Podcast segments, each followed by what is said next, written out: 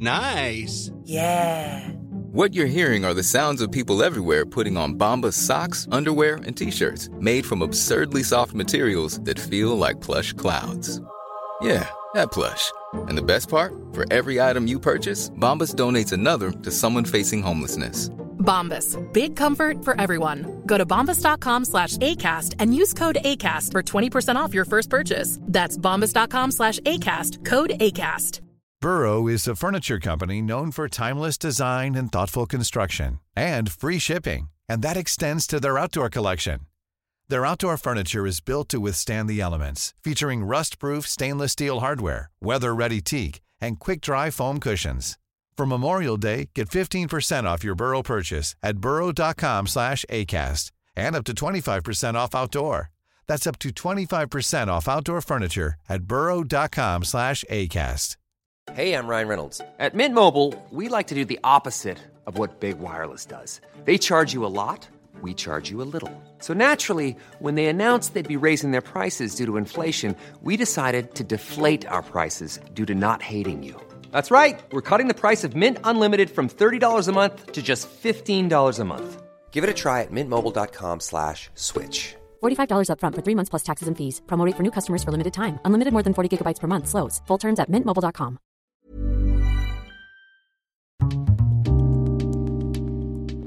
Det här programmet handlar om en noga utvald bok och ett samtal med dess författare. Välkommen till Lära från lärda. Fredrik Hilleborg vid micken och den här veckan har jag läst en bok som heter Dyrtider, så bekämpar vi inflationen. Mitt emot mig sitter Elinor Odeberg. Välkommen. Tack ska du ha. Kul att vara här. Jag brukar alltid börja med att gästen får presentera sig, så vi kör igång i den änden.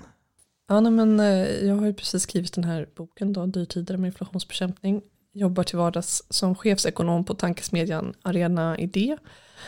Och eh, idén till den här boken fick jag när jag eh, jobbade på Finansdepartementet eh, som politisk sakkunnig eh, när inflationen började stiga. Och ehm, reagerade på hur lite finansministern ansågs ha att göra med inflationsbekämpningen trots att när vi nu ser tillbaka på den här perioden kan se att finansministern har ganska stora verktyg för att hantera inflation. Så jag har jobbat som facklig utredare bakåt och har tre barn som jag gärna vill ska växa upp i ett progressivt rättvist samhälle. Så att eh, det är också en liten låga sådär i, i boken som jag inte, inte är så uttalad men som likväl finns med mig när jag skriver.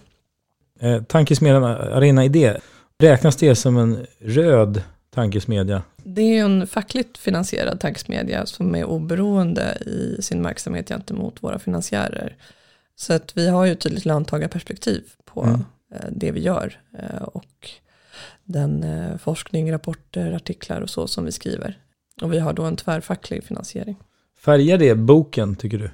Ja, alltså det jag försöker göra i boken är ju både att ge ett historiskt perspektiv på inflation, vad har drivit inflation historiskt, där krig inte minst är en faktor som sticker ut. Eh, men också hur vi har hanterat inflation historiskt, eh, vad det är för någonting eh, för den som känner sig lite osäker på fenomenet.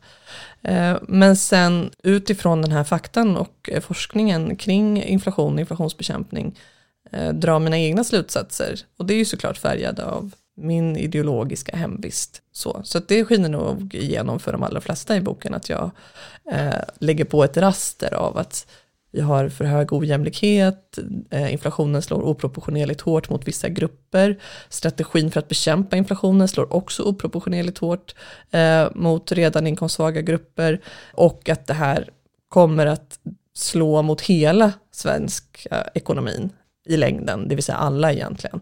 Mm.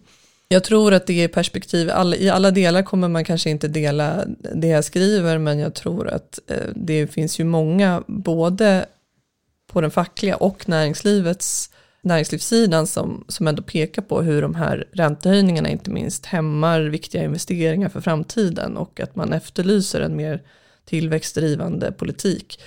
Så det finns nog eh, stora delar av det här som, som det finns fler än, än, bara de som har ett fackligt intresse eller ett eh, rött perspektiv som du kallade det. Ja, mest för transparensen eller för att man förstår helheten i alla fall. om man börjar så här, vi har, vi har, nu har det varit en, eh, hur, ja, hur fort har det gått? Är det ett år sedan det började höjas eller något sånt där? Nu har jag nästan glömt bort. Mm. Räntorna började höjas. Alltså, efter Ukraina-kriget kan man väl säga att, Det var då det tog fart, ja. ja exakt. Inflationen har stigit, räntorna har stigit, priserna, allting har stigit Mm. i princip. Mm. Det intressanta blir ju egentligen att prata om sen, måste man höja räntan och vad innebär det, verktyg? Vi pratar om banker sen och sådär. Men jag tänkte bara kort kanske då, eh, en introduktion till, vad är egentligen inflation och det här med räntehöjningar? Mm. Men inflation är ju då prisökningstakten och det ska man också komma ihåg att det är inte prisnivån. Så att även om vi får ner inflationen nu så är vi fortfarande fattigare än vad vi var för ett år sedan eller två år sedan eller fem år sedan. Vi kan köpa mindre för samma inkomst idag än vad vi kunde då. Eh, så att eh, vi har ju en resa att ta igen här. Eh, inte minst att vi har tappat tio års nästan reallöneökningar Ehm, och eh, resurserna till välfärden har ju också urholkats på grund av de här högre kostnaderna. Eh, så det här eh, drabbar ju väldigt brett. Och så som man mäter inflation, alltså prisökningstakten, idag är framförallt genom att titta på en korg av konsumentvaror, alltså sånt som vi handlar till vardags och då handlar det om transport, boende, rekreation och kultur, ehm, livsmedel och andra kategorier som liksom ingår i den genomsnittliga svenskens konsumentkorg helt enkelt. Eh, och så mäter då SCB prisutvecklingen på de här varorna från månad till månad och då får man också fram då eh, prisökningstakten. Och det finns lite olika också mått på, på det här. Det finns det som kallas för KPI, konsumentprisindex, som, där det då ingår rörlig ränta. Tittar man på den, det måttet så ser vi att räntorna är det som har tyngt hushållen allra mest faktiskt i termer av kostnadsökningar. Sen finns det då det som Riksbanken som är ansvarig myndighet men som åtnjuter en eh, unik självständighet från det politiska systemet. Politiken kan inte säga åt Riksbanken vad den ska göra. Eh, de tittar ju då på KPIF eh, som är exklusive effekterna av höjda räntor. Där har man en fast ränta. Och det är utifrån det som de styr sitt inflationsmål på 2 procent. Och sen finns det det som kallas för kärninflationen där man har tagit bort elräkningen, man har tagit bort bensinpriset, man har tagit bort eh, räntan för att det här kan då variera mer kort, på kort sikt utan att det behöver ge en effekt på inflationen på lång sikt. Eh, det man ska komma ihåg däremot med det som kallas för kärninflationen är ju att även om man har tagit bort de direkta kostnaderna för de kategorierna så säger ju inte den någonting om hur mycket de prisökningarna får genomslag i andra priser.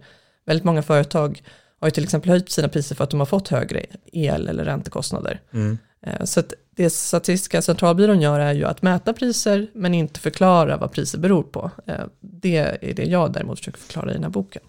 Eh, och, och den här inflationstakten, Mm. den ska helst ligga på 2%. Så Mm. att det stiger hela tiden med 2%. Mm. Man säga. Varför måste det hela tiden stiga?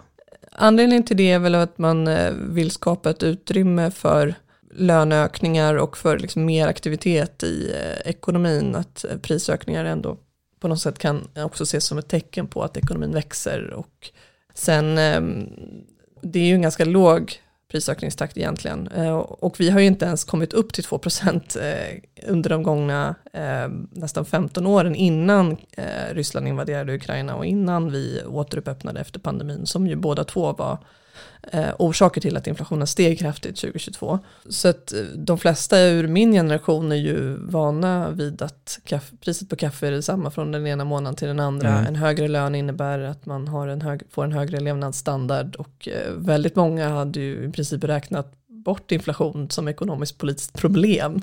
Mm. Eh, det var väldigt nytt. Det var ju inte sedan 90-talskrisen egentligen som man behövt hantera en så här hög inflation.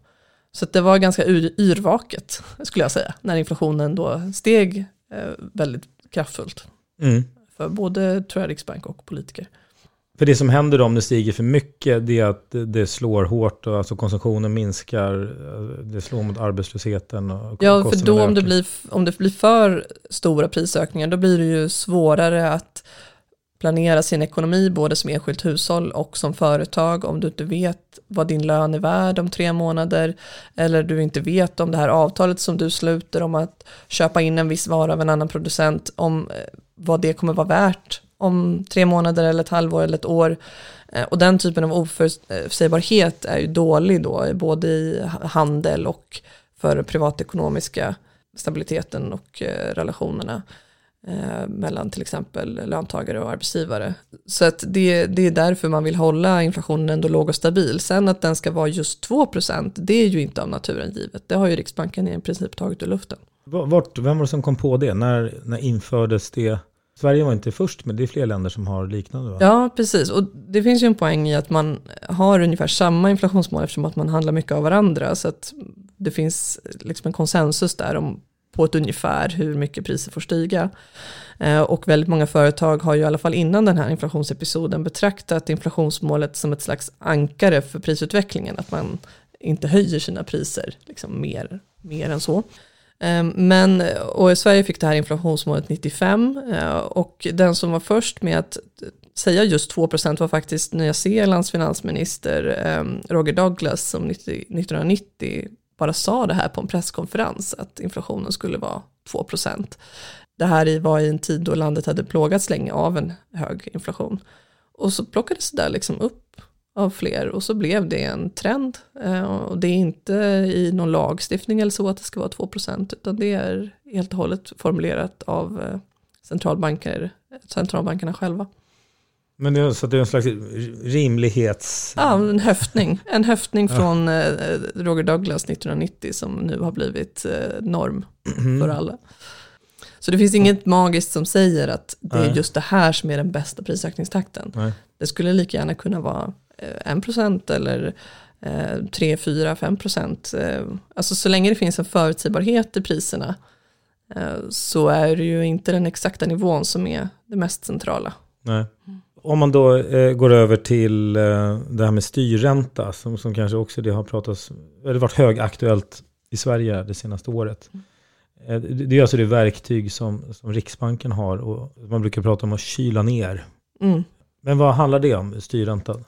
Om vi ska gå eh, alla till liksom räntans begynnelse så är det faktiskt eh, eh Knut Wicksell som är en svensk ekonom i början av sekelskiftet som eh, började prata om räntan som prisreglerande eh, instrument. Han var den första i Sverige att erhålla en professur i nationalekonomi och är en av de mest kända, internationellt kända svenska ekonomerna.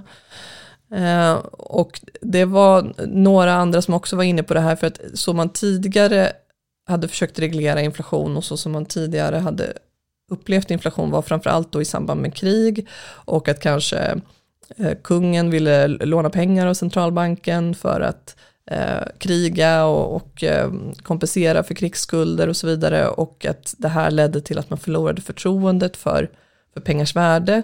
Och då vill man liksom ta, få extra betalt eftersom att man, om man inte är säker på att den här sedeln man får kommer vara värd det man tänker, om det står, om det är fem kronor, om man inte tänker att de fem kronorna är värd fem kronor imorgon, utan att de är kanske värd två kronor, då vill du ju få in mer pengar så att säga. Och när alla beter sig så, så, förlorar, så förlorar liksom pengar värde. Eh, så på ett sätt så är då psykologi också centralt för att förstå inflation. Att vi måste helt enkelt bara bestämma oss för att vi tror på det här, vi tror på att pengars värde kommer vara, vara på det här sättet, eller vi tror att ett pris är värt ungefär så här mycket, även imorgon eller även om ett år och så vidare. Eh, och då, när man då skulle försöka få tillbaka förtroendet eller liksom reglera inflationen så hände det då att ofta att man stängde banken, folk fick inte ta ut sina eh, sparmedel längre. Och det i sig skapade liksom ett incitament att rusa till banken eh, när det uppstod inflation för att ta ut sina pengar. För man litade liksom inte på att man skulle kunna komma åt dem sen. Och då kom man på att just att räntan skulle kunna vara ett bättre sätt att då reglera inflationen. Därför att då gör, det dy, då gör man pengar dyrare men man omöjliggör inte att till exempel låna eller ta ut pengar från banken. Så man tänkte att det var liksom en bättre strategi än att stänga bankluckorna. Mm. Eh, att på så vis eh, reglera ekonomin. Det som man har glömt lite med eh, Knut Wicksell som var pionjär vad gäller räntan som prisreglerande instrument är att han också förespråkade strategiska prisregleringar han förespråkade till exempel att staten skulle ta ansvar för järnvägsutbyggnad, för sanitära åtgärder. Jag menar, folkhälsan på den här tiden i Sverige var ju väldigt dålig, fattigdomen var utbredd, eh, hygienproblem som ledde till eh, sjukdomar och så vidare. Han hade ju egentligen ett ganska omfattande program och det här omfamnades ju också av på 30-talet eh, av makarna Myrdal bland annat och det socialdemokratiska välfärdsbygget senare. Så att eh, det fanns en bredare tanke än att det var bara räntan som skulle hantera priser. Mm. Men det är liksom det som har lite överlevt. Det är det som har blivit hans arv, kan man säga. Och om man tittar då från framförallt från 90-talet då när Riksbanken har fått sin uppgift att hålla koll på inflationsmålet, eller det var då man började med ett inflationsmål. Ja, eller snarare det var då de konkretiserade att målet om prisstabilitet skulle vara 2% De har egentligen ända sedan 1600-talet då banken eh, bildades haft på olika sätt inskrivningar om prisstabilitet i lagen som deras primära uppgift. Eh, men det var då man konkretiserade att det skulle vara 2% och det man också gjorde då var att man avankrade Riksbanken politisk styrning. Vi har ändå haft möjligheten att underställa penningpolitiken politiska mål eh, innan 90-talet. Eh, och om det innan Sverige då var en demokrati och eh, under stormaktstiden och liknande, ja men då kanske det var mycket att kungen ville använda banken för krigiska syften. Eh, under 1900-talet och framförallt under efterkrigstiden så har man ju mer använt den för samhällsviktiga investeringar. Man byggde till exempel miljonprogrammet genom både offentliga investeringar och att hålla räntan låg på politisk väg. Eh, när du slår på kranen så forsar vattnet genom vattenledningar som vi byggde via offentliga investeringar som, där man också höll räntan låg på politisk väg. Många andra infrastrukturprojekt ehm, eh, lika så. Penningpolitiken var ju underställd finanspolitiken eh, innan Riksbanken fick sitt eh, oberoende. 99 blev det liksom 99, formellt, ja. men det var ju liksom en, en utveckling som skedde successivt eh, och eh, som framförallt kommer av eh, EMU, eh, önskan från Europaprojektet att få en gemensam valuta för flera länder, svårt att kombinera eh, en demokratisk penningpolitik med att ha liksom många olika länder som ska tycka till, så då var det liksom enklare på sätt och vis att skriva in i fördraget att den skulle vara självständig och oberoende. Mm. Eh, och Sverige har eh, anpassat sig till det och 90-talskrisen eh, triggade ju också en diskussion om så här avlängs, armlängds avstånd till penningpolitiken. Bra ord, avankrade politisk styrning, alltså att de, ja. de står för sig själva då. Så det blev helt nytt innan, och det har vi vant oss vid nu. Mm. Nu har vi en då riksbankschef som går ut i nyheterna och så säger de att den ska höjas eller sänkas. Eh, och den här styrräntan då, som de har som verktyg som höjs och sänks. Som det har hänt nu när, när inflationen har stigit så höjer man styrräntan för att det då ska trycka tillbaka och kyla ner. Det är det som är tanken. Det är det som är tanken. Och det man gör genom att höja styrräntan, det, det, det styr ju bankernas utlåningsräntor och förhoppningsvis sparräntor, eh, inlåningsräntorna, även om de har laggat efter betydligt. Bankerna har varit väldigt snabba med att höja sina utlåningsräntor men inte så snabba på att höja sina sparräntor. Nej, precis. Eh, och de har ju gjort otroligt stora vinster på den politiken. De hade ett historiskt högt räntenetto förra året på över 100 miljarder och de fortsätter att rapportera in all time highs som de själva uttrycker det. Och det är ju väldigt svårt som enskild bankkund att på något sätt försöka förhandla eller gå emot det där. För vi har ju ett oligopol av fyra storbanker som eh, i princip kan följas åt i sina räntor. Så att du, du har inte jättestor svängrum helt enkelt som enskild bolånetagare här. För de bankerna är ju är väl inte tvungna att höja några räntor? De gör det för att eh, ja. styrräntan höjs? Alltså de är inte, de, Nej, de är inte tvungna. Precis. De skulle ju, eftersom att de, de har en omfattande verksamhet utanför utlåningen eh, och inlåningen, så har ju de egentligen marginaler för att kanske till och med hålla räntan på samma nivå som styrräntan eller till och med lägre. De har ju mm det, så det finns absolut en möjlighet för bankerna att göra det. Däremot så vill ju Riksbanken med sin, sina styrräntehöjningar få bankerna att göra det dyrare för bolånetagarna. Det är så att säga hela poängen att vi ska bli fattigare för att då tänker man att man blir en kräsnare konsument och att det här pressar företag att sänka sina priser. Och det var väldigt mycket ur den här strategin som när man försöker förklara den för gemene man inte framstår som särskilt logisk. Det när, var, när då? nej men att det här som du uttrycker som att kyla ner, det är ju att vi ska få ett minskat konsumtionsutrymme. Så att det, genom att minska vårt konsumtionsutrymme så tänker Riksbanken att vi får ner priserna, därför att då blir vi eh, kräsnare konsumenter. Då ska vi rata företag som tar ut för överpriser, hoppas man.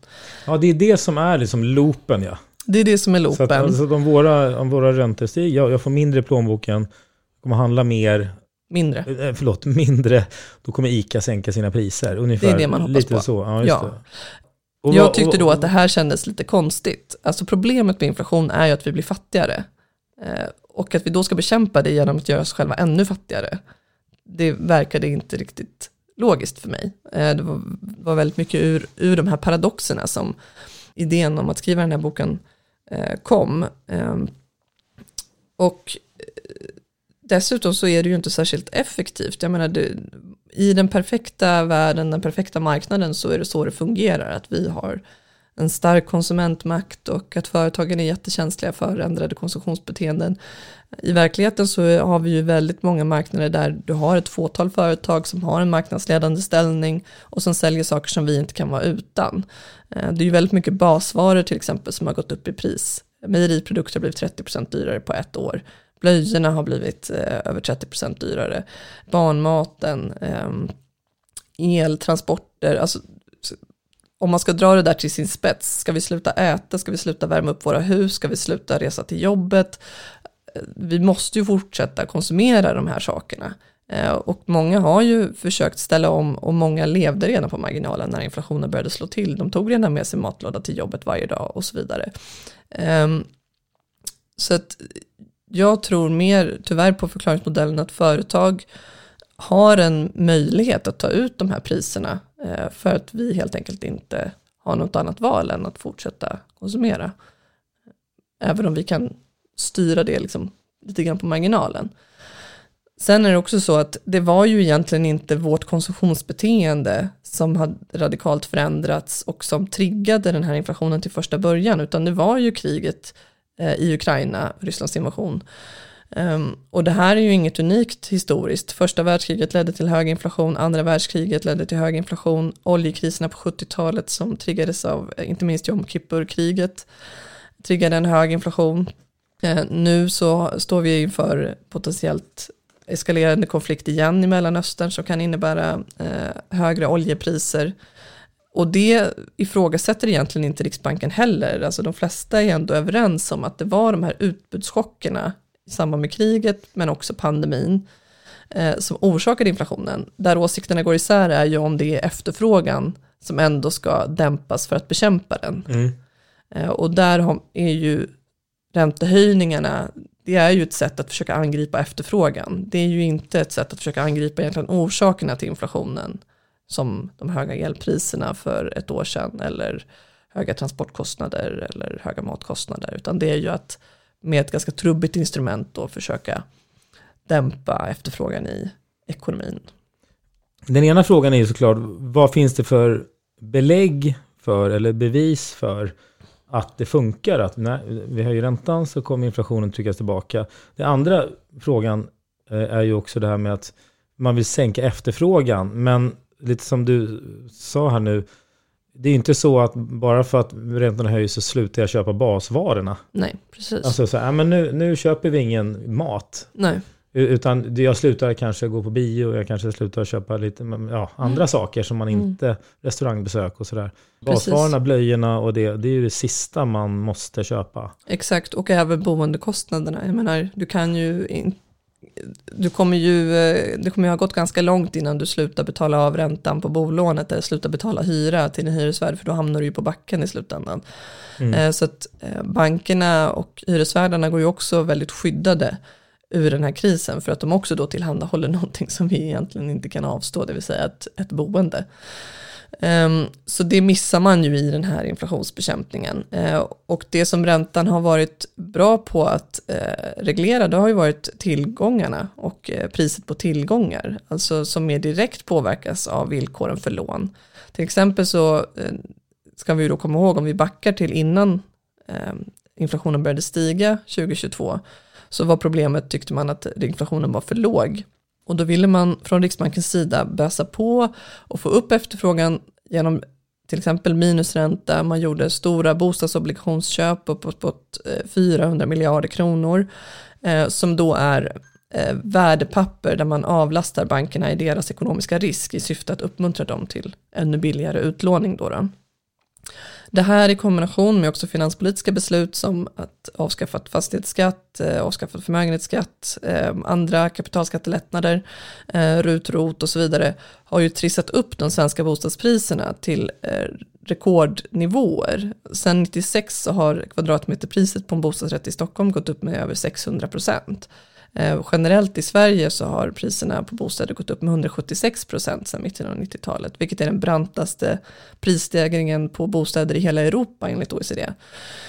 Så att man har ju, där, där har man liksom kommit åt priserna på tillgångarna, alltså som bostäder, genom att göra det väldigt billigt att låna.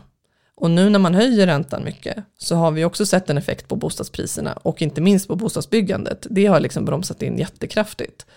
Men varken under tiden då vi hade de här låga räntorna eller nu när vi ser de här höga räntorna så ser vi en tydligt kausalt samband på att det påverkar efterfrågan brett i ekonomin. Alltså den, den bredare inflationen, inte bara tillgångsinflationen, som ju då inte ingår i KPI, alltså det, eller KPIF som Riksbanken förhåller sig till, utan det är ju bara konsumtionsvaror eh, och tjänster så att priset på bostäder ligger inte i den korgen, så de tar inte hänsyn till det i sin politik. Mm. Så att jag skulle säga att eh, sambandet mellan ränta och inflation är väldigt svagt, annat än på just eh, tillgångssidan. Där verkar det finnas ett samband.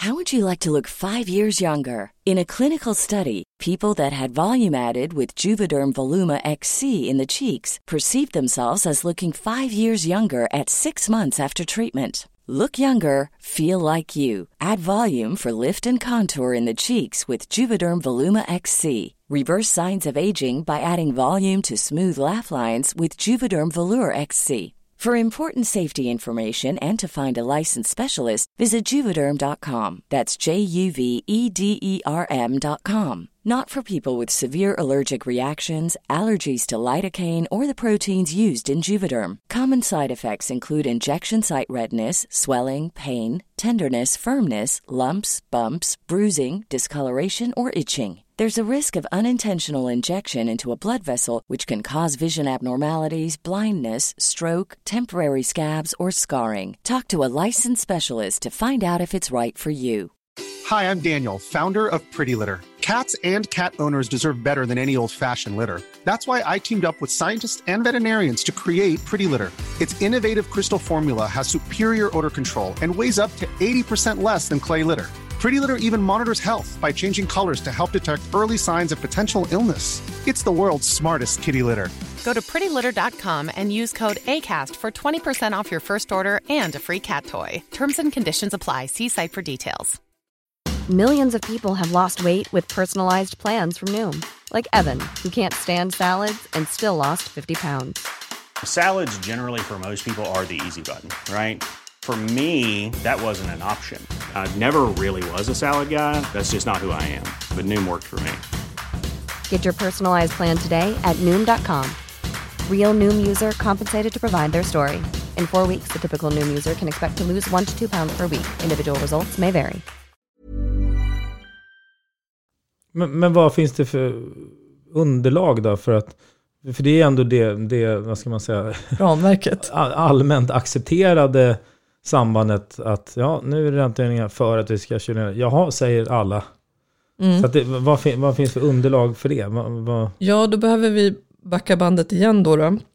En eh, man som heter Bill Phillips som på 50-talet eh, konstruerade en egen jordhydraulisk dator i vilken han stoppade in uppgifter om Storbritanniens ekonomi och kom fram till att det fanns ett samband mellan arbetslöshet och inflation. När arbetslösheten var låg så var inflationen hög. Eh, när arbetslösheten var hög så var inflationen låg. Det här har då blivit kallat för Philipskurvan eh, och har blivit väldigt omfamnat av eh, penningpolitiska beslutsfattare på framförallt 80, 70-80-talet och inte minst eh, Nobelpristagaren Milton Friedman som också var en, en Philipskurv-entusiast som också tyckte att eh, finanspolitiken borde ta ett steg tillbaka, att det borde vara mer penningpolitiken som har styråran i den ekonomiska politiken. Eh, staten eh, borde vara mer passiv, han ville ha mer avregleringar, privatiseringar, låta marknaden liksom lösa Eh, priserna själv. Och eh, det finns ju också då från 70-talet exempel, inte minst då från USA och den väldigt hökaktiga, man brukar prata om duvor och hökar och skriver lite om det i boken också i penningpolitiken. Hökarna är då de som vill höja räntan mycket, ta i väldigt mycket när inflationen är hög och inte riktigt ta hänsyn till vad det får för effekter på andra områden, till exempel bostadsbyggandet eller så. Eh, duvorna är kanske lite mer försiktigt lagda och vill också ha in de här andra aspekterna och eh, kanske heller inte vill överskatta inflationen. Om det, man har en tillfällig inflation så vill man kanske inte ha brastat på med väldigt höga räntor i onödan och så vidare. Men då förde man då en väldigt eh, högaktig penningpolitik från den amerikanska centralbankens sida som då leddes av Paul Walker som är kanske den mest kända höken i, inom eh, penningpolitikens historia. Han höjde räntorna väldigt, väldigt kraftfullt i syfte att eh, få bukt med den här inflationen som plågade USA då eh, och som ju mycket var en produkt då av de här geopolitiska konflikterna, man hade oljesanktioner och så vidare i ljuset av eh, kriget i Mellanöstern. Och till slut så fick man ju ner inflationen. Eh, men man hade också drivit upp arbetslösheten till över 10 procent och framkallat det största politiska missnöjet mot centralbanken i dess moderna historia. Eh, du hade bönder som körde med traktorer på Washington DCs eh, gator i protest och väldigt många människor som var fattiga och utblottade på grund av den här lågkonjunkturen som, som framkallades av de här räntehöjningarna.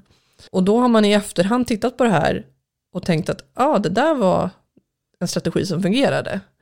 Genom att de höga räntorna dämpade efterfrågan, vilket i sin tur ledde till högre arbetslöshet och ännu då lägre efterfrågan som, som till slut då skulle fått ner den allmänna prisbilden. Och då finns ju flera slutsatser som man kan dra av det.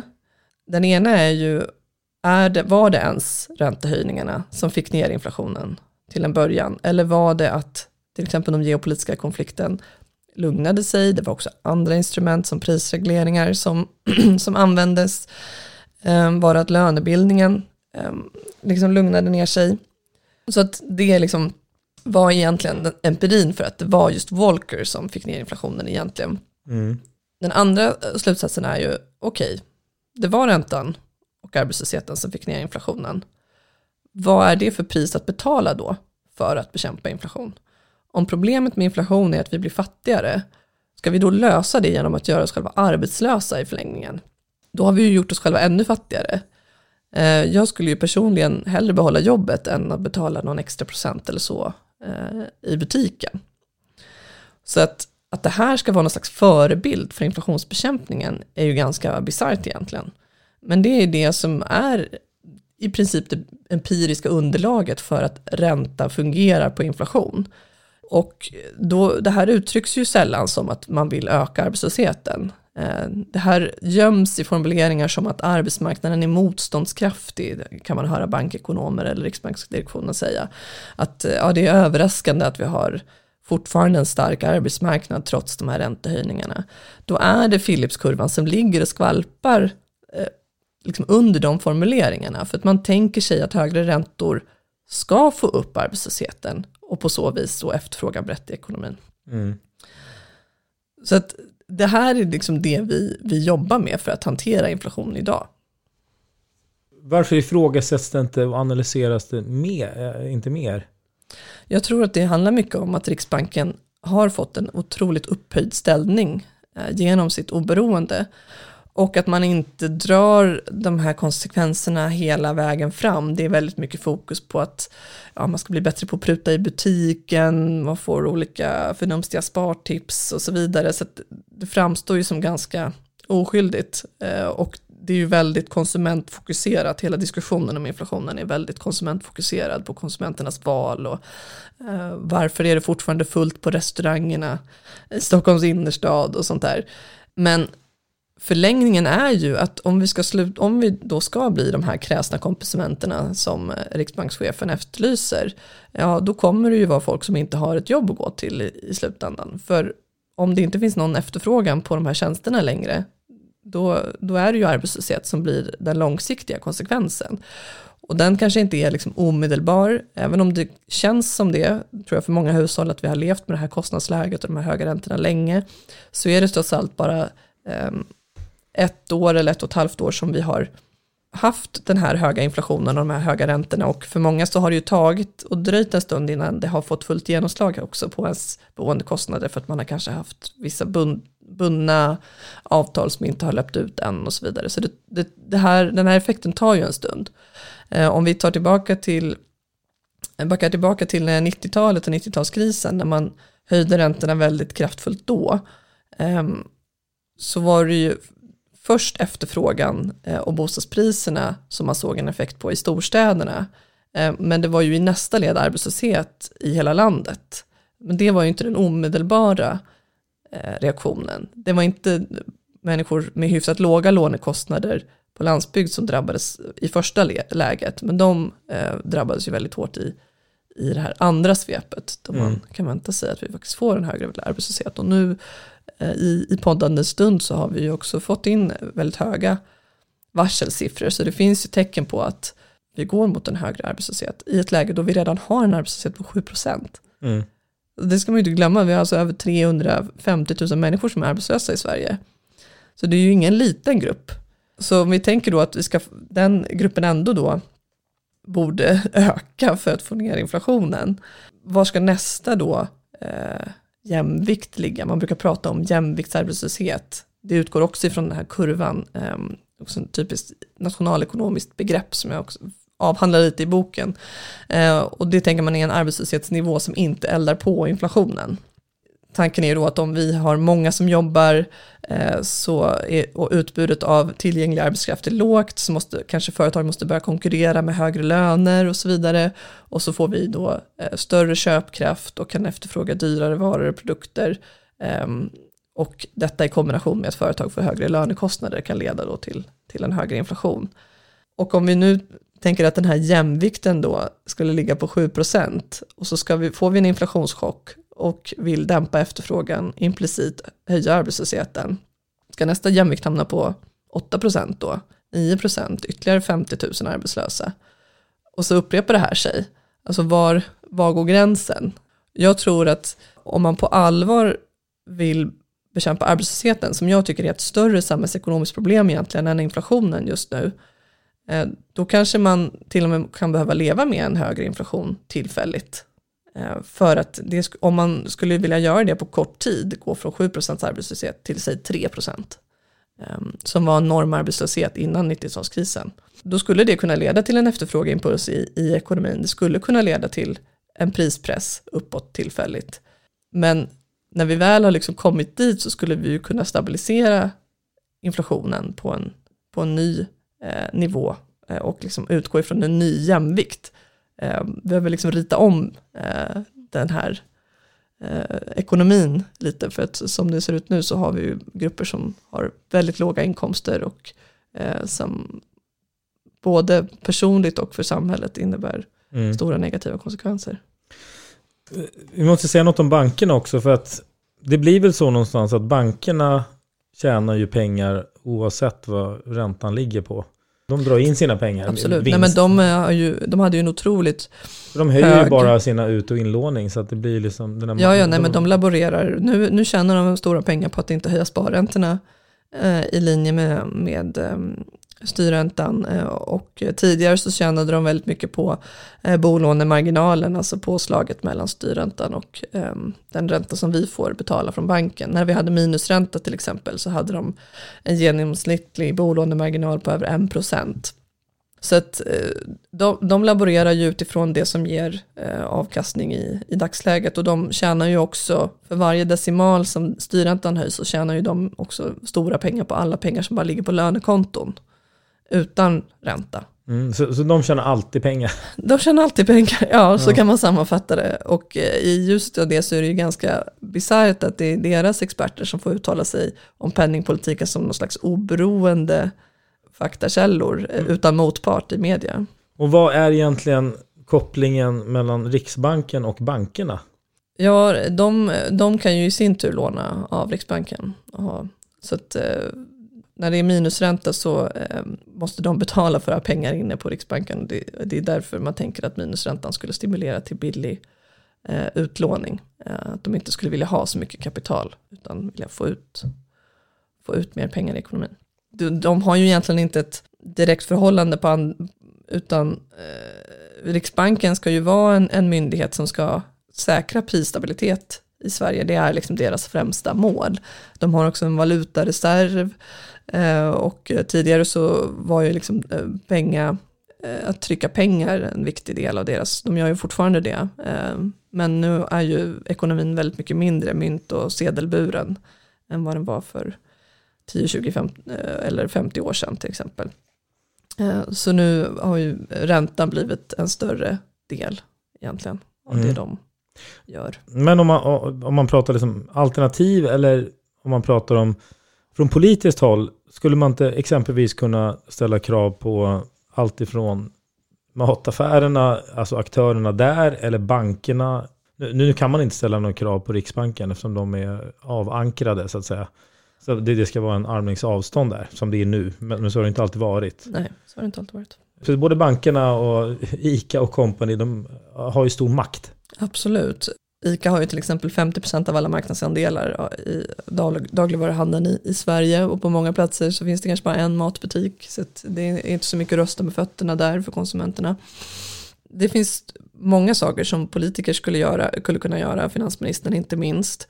Eh, både försöka kompensera eh, de hushåll som drabbas hårdast eh, med riktade satsningar, beskatta övervinster på olika sätt, använda vad gäller bankerna, till exempel den statliga banken SBAB för att hålla nere eh, räntorna. Man skulle också kunna, eh, vilket man ju gjorde, gjort i tidigare inflationsperioder, ehm, satsa på att öka samhällsviktiga investeringar som skulle kunna göra oss mer motståndskraftiga inför nästa prischock. Om till exempel problemet är att elen blir dyr och bensinen blir dyr, ja men då borde vi ju ställa om till eh, mer järnväg, mer elektrifierade bilar, eh, mer bergvärme eller fjärrvärme eller andra typer av energikällor och att politiken kan spela en roll i den omställningen. På 70-talet så bytte vi ut i princip alla oljepannor mot fjärrvärme eh, för att eh, göra oss mer eh, motståndskraftiga då inför en ny oljeprischock som man drabbades av då.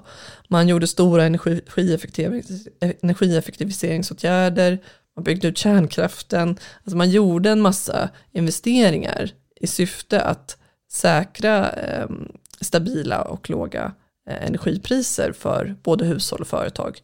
Och nu har vi istället ett ensidigt fokus på att hushållen ska bli bättre på att pruta. Eh, det, det, är ju ja. ganska banalt egentligen. Eh, och det är ju ett väldigt, väldigt marknadsliberalt synsätt egentligen på både hur prissättning fungerar och på hur ekonomin fungerar i stort. Eh, som missar de här större, viktiga strukturella frågorna.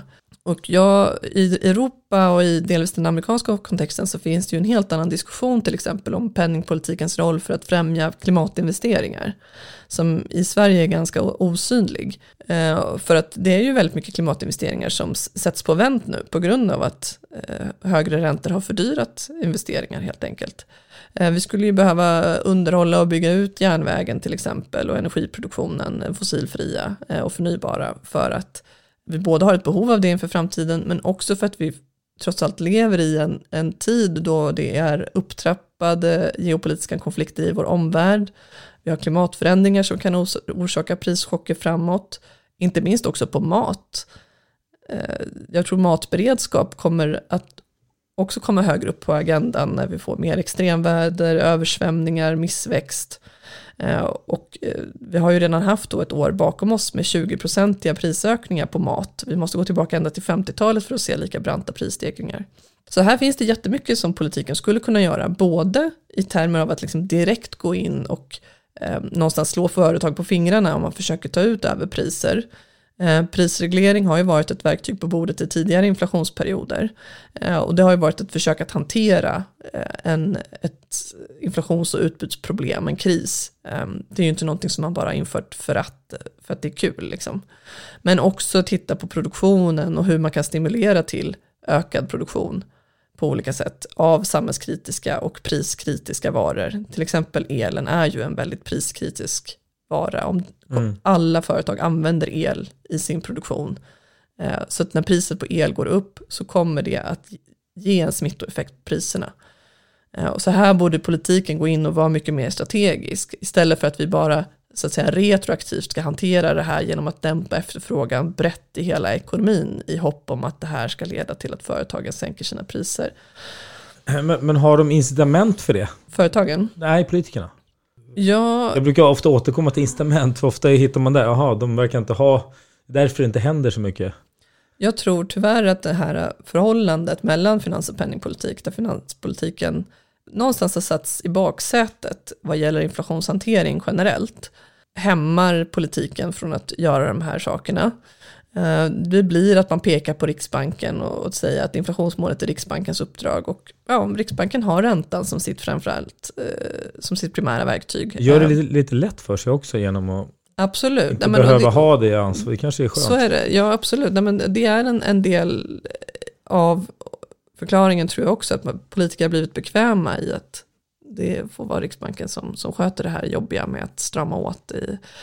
Jag sa det en gång på Finansdepartementet där jag då jobbade när inflationen började stiga att jaha men okej men om det är efterfrågan som vi vill dämpa varför höjer vi inte skatterna då? då?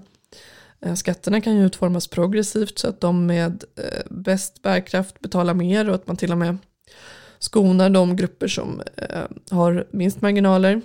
Dessutom så går ju skatterna till en massa bra saker, eh, vård, skola, omsorg, medan en högre ränta bara går till bankernas vinster. Eh, och då var det en kollega till mig som garvade lite och var så här, ah, okej, okay, så du vill ändra på hela det institutionella ramverket för hur vi bekämpar inflation. Och ja, det är väl ungefär det som den här boken är en, eh, ett försök till.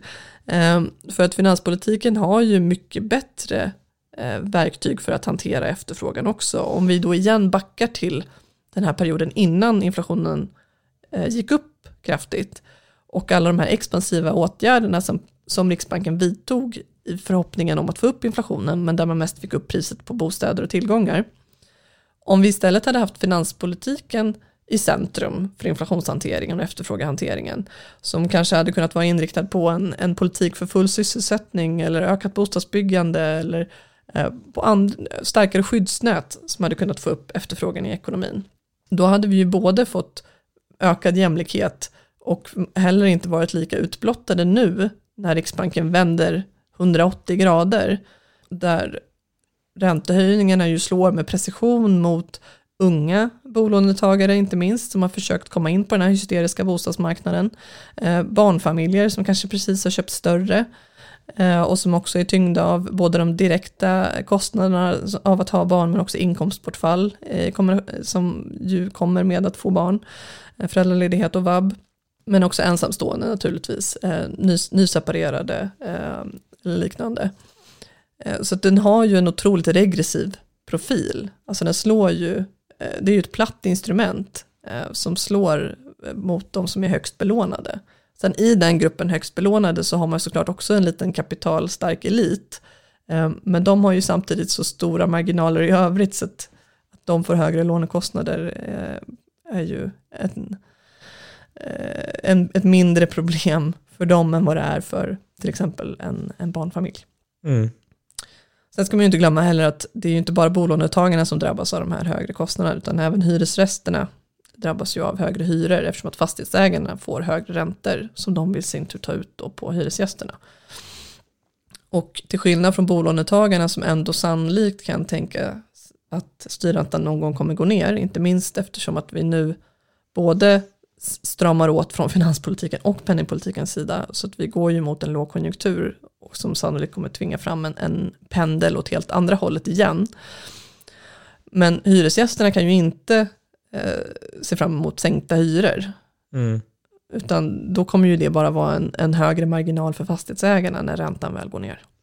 Men, men så kan, kan man säga då någonstans att det ändå, som du sa, det hända, alltså det borde ju vända, men det kommer göra det till priset av höjd arbetslöshet och till priset av alltså att det slår mot välfärden, alltså andra Ja. saker också. Absolut. Så att det inte, så att, så att på Nej, Riksbanken kommer inte nöja sig förrän vi har liksom Nej, och, och då om det vänder, då kan de säga, se, det funkar ju. Mm, precis, och de försöker ju redan säga det nu, när inflationen är ju på väg ner. Ja. I Sverige liksom i hela världen. Ehm, och det beror ju på att de här utbudsproblemen som jag pratade om, både leveransproblem kopplat till pandemin, men också att det fanns en konsumtionsimpuls när vi öppnade upp igen efter pandemin.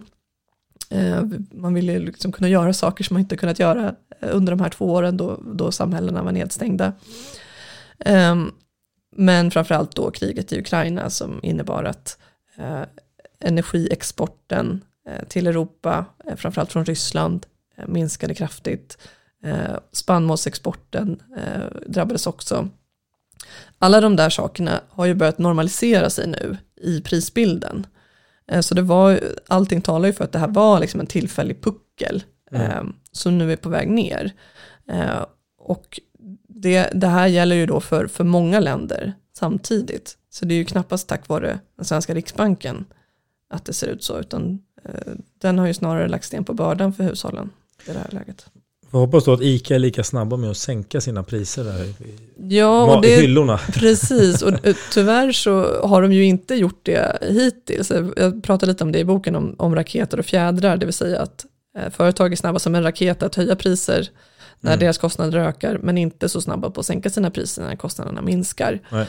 Ehm, Det är som bankerna, de, de, de råkar vara så att de inte är lika snabba på att höja eh, Sparräntan. sparräntan. det är Exakt. inte lika bråttom. Och många producentpriser har ju redan gått ner. Till exempel mjölkbönderna säljer ju sin mjölk för samma pris i år som de gjorde förra året. Ja just det, men, Men, eh, marginalerna gör att, ICAs marginaler gör att pris, våra priser ligger kvar. Exakt, så det är ju väldigt mycket vinster som ligger i de här pris, prisökningarna och inte motiverade eh, kostnadsökningar utan eh, företag som också jagar, jagar nya vinster. Eh, tiden rullar på, rullar iväg. Är det någonting från boken som vi inte har nämnt som du vill nämna? Nej, men boken ska ju läsas av den som vill förstå inflation, både historiskt och idag. Eh, olika sätt att hantera den. Och jag vill ju försöka liksom bryta ner det och försöka säga att vi behöver snarare än de här generella förklaringsmodellerna som tas för givna, som att räntan ska höjas när inflationen är hög och så vidare. Att vi faktiskt tittar på vad det är som händer i ekonomin och börjar liksom angripa orsakerna till prisökningarna. Ehm, och min förhoppning är ju att den här boken också ska ingjuta lite självförtroende i folk. Att prata ekonomisk politik, eh, att fundera kring de här sambanden eh, och inte bara att vi ska tugga i oss eh, att vi ska bli fattigare för att bekämpa ett fenomen som gör oss fattiga, utan faktiskt våga ifrågasätta den politiken och ställa krav på en politik som gör oss mer motståndskraftiga inför nästa prischock. Jag brukar alltid avsluta med frågan, förutom att läsa boken, har du någon rekommendation att skicka med kring ämnet? ha tillförsikt skulle jag säga. Att det här kommer att eh, gå över. Eh, och jag upplever ändå att om jag jämför med både när inflationen började stiga, hur förförståelsen såg ut då, eh, när jag eh, började skriva på boken, för då kände jag mig väldigt radikal i de här tankarna kring eh, politikens ansvar, eh, Riksbankens oberoende och att liksom ifrågasätta den här heliga kon eh, som ändå både oberoendet och inflationsmålet eh, är och sättet vi efterlever det på idag. Eh, men nu när boken är ute så upplever jag ju en otrolig aptit på ämnet eh, och eh, att om jag jämför med en, en eh, framstående forskare, Isabella Weber, som jag, om jag ska rekommendera att läsa någon så skulle jag rekommendera att läsa henne. Också rekommendera den svenska ekonomhistorikern Elisabeth Lindberg, eh, som har skrivit om inflation på ett väldigt belysande sätt. Eh, Weber var då väldigt tidigt ute med att säga att eh, vi måste fundera på hur företagens vinster eh, leder till ökad inflation. När vi får en kostnadschock så finns det ett momentum för företag att höja sina priser och att vi accepterar det. Och därför så borde vi väcka frågan om strategiska prisregleringar för att stävja det beteendet. Hon blev hånad av den samlade mainstream-ekonomkåren ehm, och efter ett och ett halvt år av fakta i frågan så har hon gått från hånad till hyllad, pryder Forbes, har fått en ursäkt av flera av de man, företrädesvis manliga ekonomer som eh, kom med de här eh, tillmälena. Eh, så det visar ju ändå på hur föränderlig den här debatten är och att kriser kan framkalla nya perspektiv och förståelser och att vi faktiskt ifrågasätter för givet tagna eh, sanningar som inte längre fyller sin funktion. Om man lyssnar på det här och vill ställa någon fråga till dig, var hittar man dig lättast? På Arenagruppen eh, och bara slänga iväg ett mejl. Jag kommer också gärna ut och pratar om boken och inflation eller ekonomisk politik stort. Tack för att du var med. Tack ska du ha för att du bjöd in mig.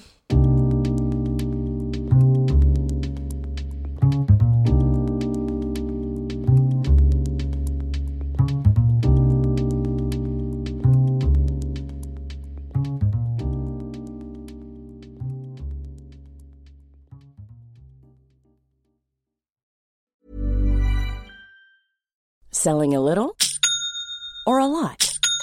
Shopify helps you do your thing however you cha-ching. Shopify is the global commerce platform that helps you sell at every stage of your business. From the launch your online shop stage to the first real life store stage, all the way to the did we just hit a million orders stage.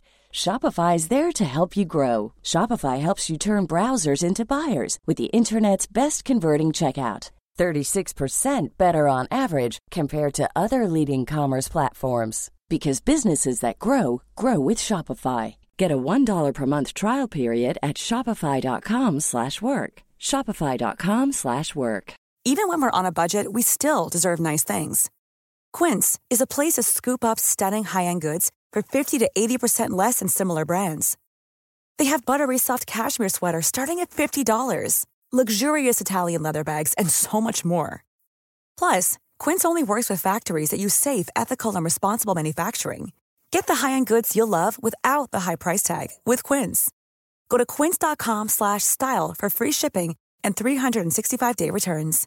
Imagine the softest sheets you've ever felt. Now imagine them getting even softer over time. That's what you'll feel with Bowl and Branch's organic cotton sheets. In a recent customer survey, 96% replied that Bowl and Branch sheets get softer with every wash. Start getting your best night's sleep in these sheets that get softer and softer for years to come. Try their sheets with a 30-night guarantee. Plus, get 15% off your first order at bowlandbranch.com. Code BUTTERY. Exclusions apply. See site for details.